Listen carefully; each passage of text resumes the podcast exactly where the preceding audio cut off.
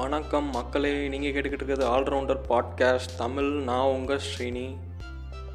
இன்றைக்கி நான் எதை பற்றி பேச போகிறேன்னு கேட்டிங்கன்னா என்னை பற்றி தான் என்னோடய ஸ்கூல் டேஸ் அதுவும் ஒரு சைல்டுஹுட் டேஸை பற்றி தான் பேச போகிறேன் முதல்ல என்னையை பற்றி சொல்லணும்னா நான் ஒரு இன்ட்ரோவோட்டுன்னு கிடையாது ஒரு எக்ஸ்ட்ரோவோட்டும் கிடையாது. ரெண்டுக்கும் நடுவில் ஒரு மீடியா வட் பர்சன் அதிகமாகவும் பேசுவேன்னு சொல்ல முடியாது அதிகமாகவும் பேச மாட்டேன்னு சொல்ல முடியாது. போத் எனக்கு ஸ்கூலுக்கு போகணும்னாலே சுத்தமாக பிடிக்காது. டெய்லி அழுது அடம் பிடிச்சி ஒரு வழி ஆக்கிட்டு தான் ஸ்கூலுக்கே பற்றி விடுவாங்க என்னை வீட்டில். எல்கேஜி ஜாயின் பண்ணேன். என் கூட படித்தவங்க நேம்ஸ்லாம் எனக்கு இன்னுமே நல்லா தெளிவாக ஞாபகம் இருக்குது அது ஒரு மாதிரி ஒரு மாதிரி வேண்டாம் வெறுப்பாக போகிற மாதிரி தான் இருக்கும் டெய்லி ஸ்கூலுக்கு அதுவும் எங்கள் அப்பா பார்த்தீங்கன்னா கூட்டிகிட்டு போயிட்டு அப்பா எங்கடா இருக்கேன் இந்த தானடா இருக்கேன் இந்த தானடா இருக்கேன் பாரு. கடைசி பார்த்தா விட்டுட்டு ஆள் எஸ்கேப் ஆயிடுவாப்புல ஸ்கூலில் விட்டுட்டு. நம்மளை ஸ்கூலில் கதற விட்டுட்டு இருப்பாங்க. ஒவ்வொரு ஸ்டாஃப்ஸும் இப்போ இருக்க மாதிரிலாம் இருக்க மாட்டாங்க. அப்போ கொஞ்சம் எல்லாரையும் போட்டு வெளுத்து வாங்கிட்டு இருப்பாங்க. ஏதாவது சின்ன செட்டப் பண்ணால் கூட ஆனால் இப்போல்லாம் அப்படிலாம் நடந்துக்கிட முடியாது. இப்போல்லாம் ஒரு கையை வச்சாலே வீட்டிலேருந்து பேரண்ட்ஸை கூப்பிட்டு வந்து ஸ்டாஃப்ஸு கூட சண்டை போடுறாங்க இப்போ இருக்கவங்க. நம்ம வந்து அப்படி கிடையாது அப்படி வளர்க்கலை. நம்மளையும் வீட்லேயும் போட்டு மிதி மிதின்னு மிதிப்பாங்க. ஸ்கூலுக்கு போனால் அங்கேயும் போட்டு குத்துவாங்க. எல்லாத்தையும் வாங்கிட்டு உயிரோடு இருக்கணும்.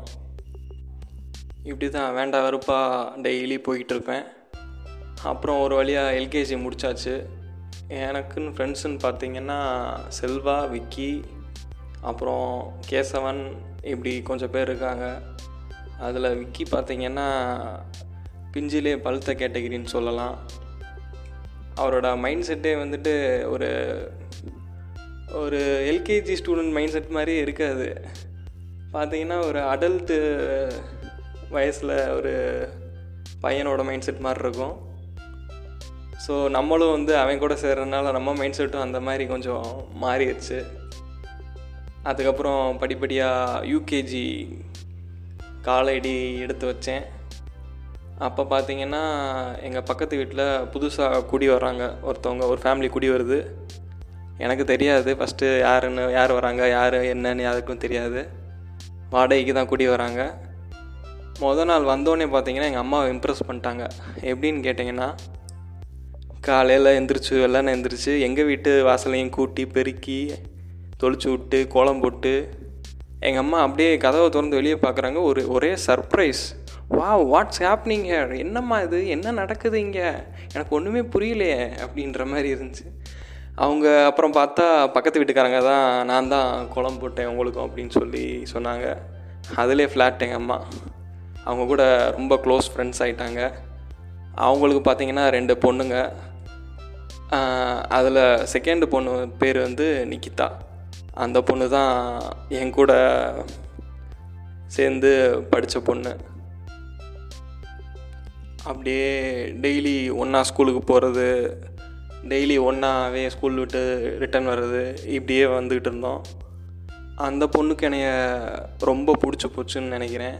ஏன்னா அவன் அந்த பொண்ணிட்ட கேட்டாங்கன்னா உனக்கு யாரை பிடிக்கும் அப்படின்னு கேட்டாங்கன்னா எனக்கு நிவாஸை தான் பிடிக்கும் அப்படின்னு சொல்லிடும் எடுத்தோடனே. உன்னோட பெஸ்ட்டு ஃப்ரெண்ட் யாருன்னு கேட்டால் நிவாஸ் அப்படி தான் சொல்லும் என்னையே தான் சொல்லும். பட் எனக்கு வந்து அந்த பொண்ணை அந்தளவுக்கு அது கேரிங்காக இருக்கிறது எனக்கு சுத்தமாக பிடிக்காது. எனக்கு அதை சுத்தமாக பிடிக்கல.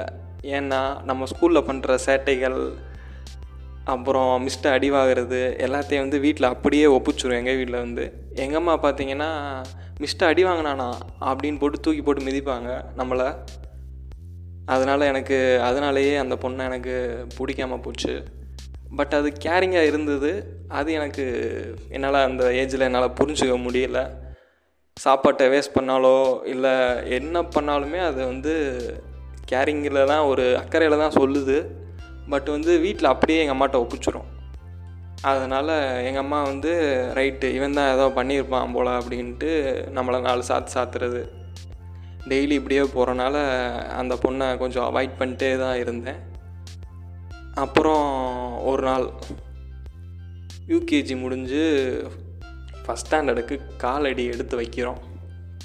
அப்போ ஒரு சின்ன ஒரு இன்சிடெண்ட் அதை தான் அவங்ககிட்ட ஷேர் பண்ண போகிறேன் ஃபஸ்ட் ஸ்டாண்டர்டில் பார்த்தீங்கன்னா செக்ஷன் பிரிப்பாங்க.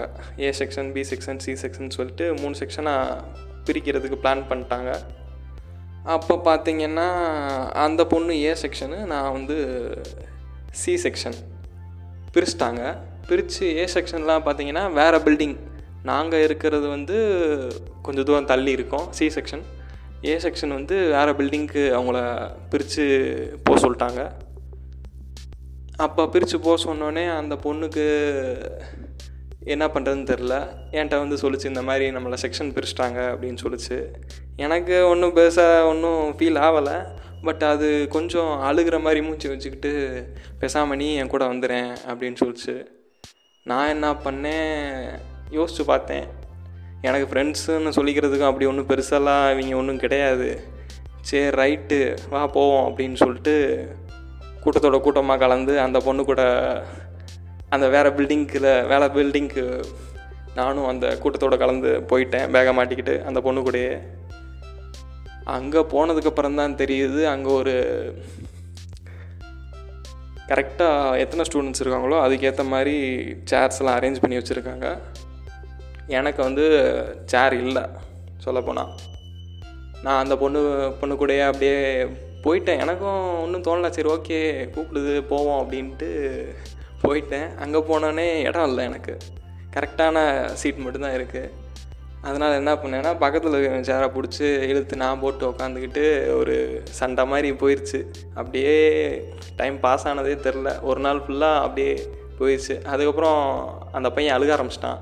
என் சேரை இவன் பிடிங்கிட்டான் அப்படின்ட்டு அழுக ஆரம்பிச்சோன்னே okay okay okay cool down cool down சொல்லிட்டு அவனுக்கு அந்த சேரை கொடுத்துட்டு நான் பக்கத்தில் போய் தேடி பார்த்தேன். பக்கத்து ரூம்லலாம் சேர்லாம் வெட்டியாக தான் கிடந்துச்சு. அதை வந்து ஒரு சேரை தூக்கி போட்டு நானும் உட்காந்துக்கிட்டேன் அந்த பிள்ளை கூடயே பார்த்தா ஈவினிங் ஆயிடுச்சு. ஸ்டாஃப்ஸும் யாரும் வரல எதுவும் ஒன்றும் கண்டுக்கல. ஈவினிங்க்கு மேலே ஒரு ஸ்டாஃப் வராங்க. ஒரு மிஸ்ஸு வந்து எண்ணி பார்த்தாங்க. எண்ணி பார்த்துட்டு என்னடா இங்கே இந்த கிளாஸில் கூட ஆள் இருக்கே அப்படின்னு கைப்பிடியாக பிடிச்சி விட்டாங்க. எனக்கு என்ன பண்ணுறதுனே தெரில சும்மாவே தூக்கி போட்டு மிதிப்பாங்க அடி அடி நடிப்பாங்க சரி ரைட்டு மாட்டினது மாட்டியாச்சு அப்படின்னு பார்த்தா என் கூடயே இன்னொரு பொண்ணு வந்திருக்கு. எங்கள் செக்ஷன்லேருந்து எனக்கு தெரியாமல் அப்பாடா தப்புச்சோண்டா.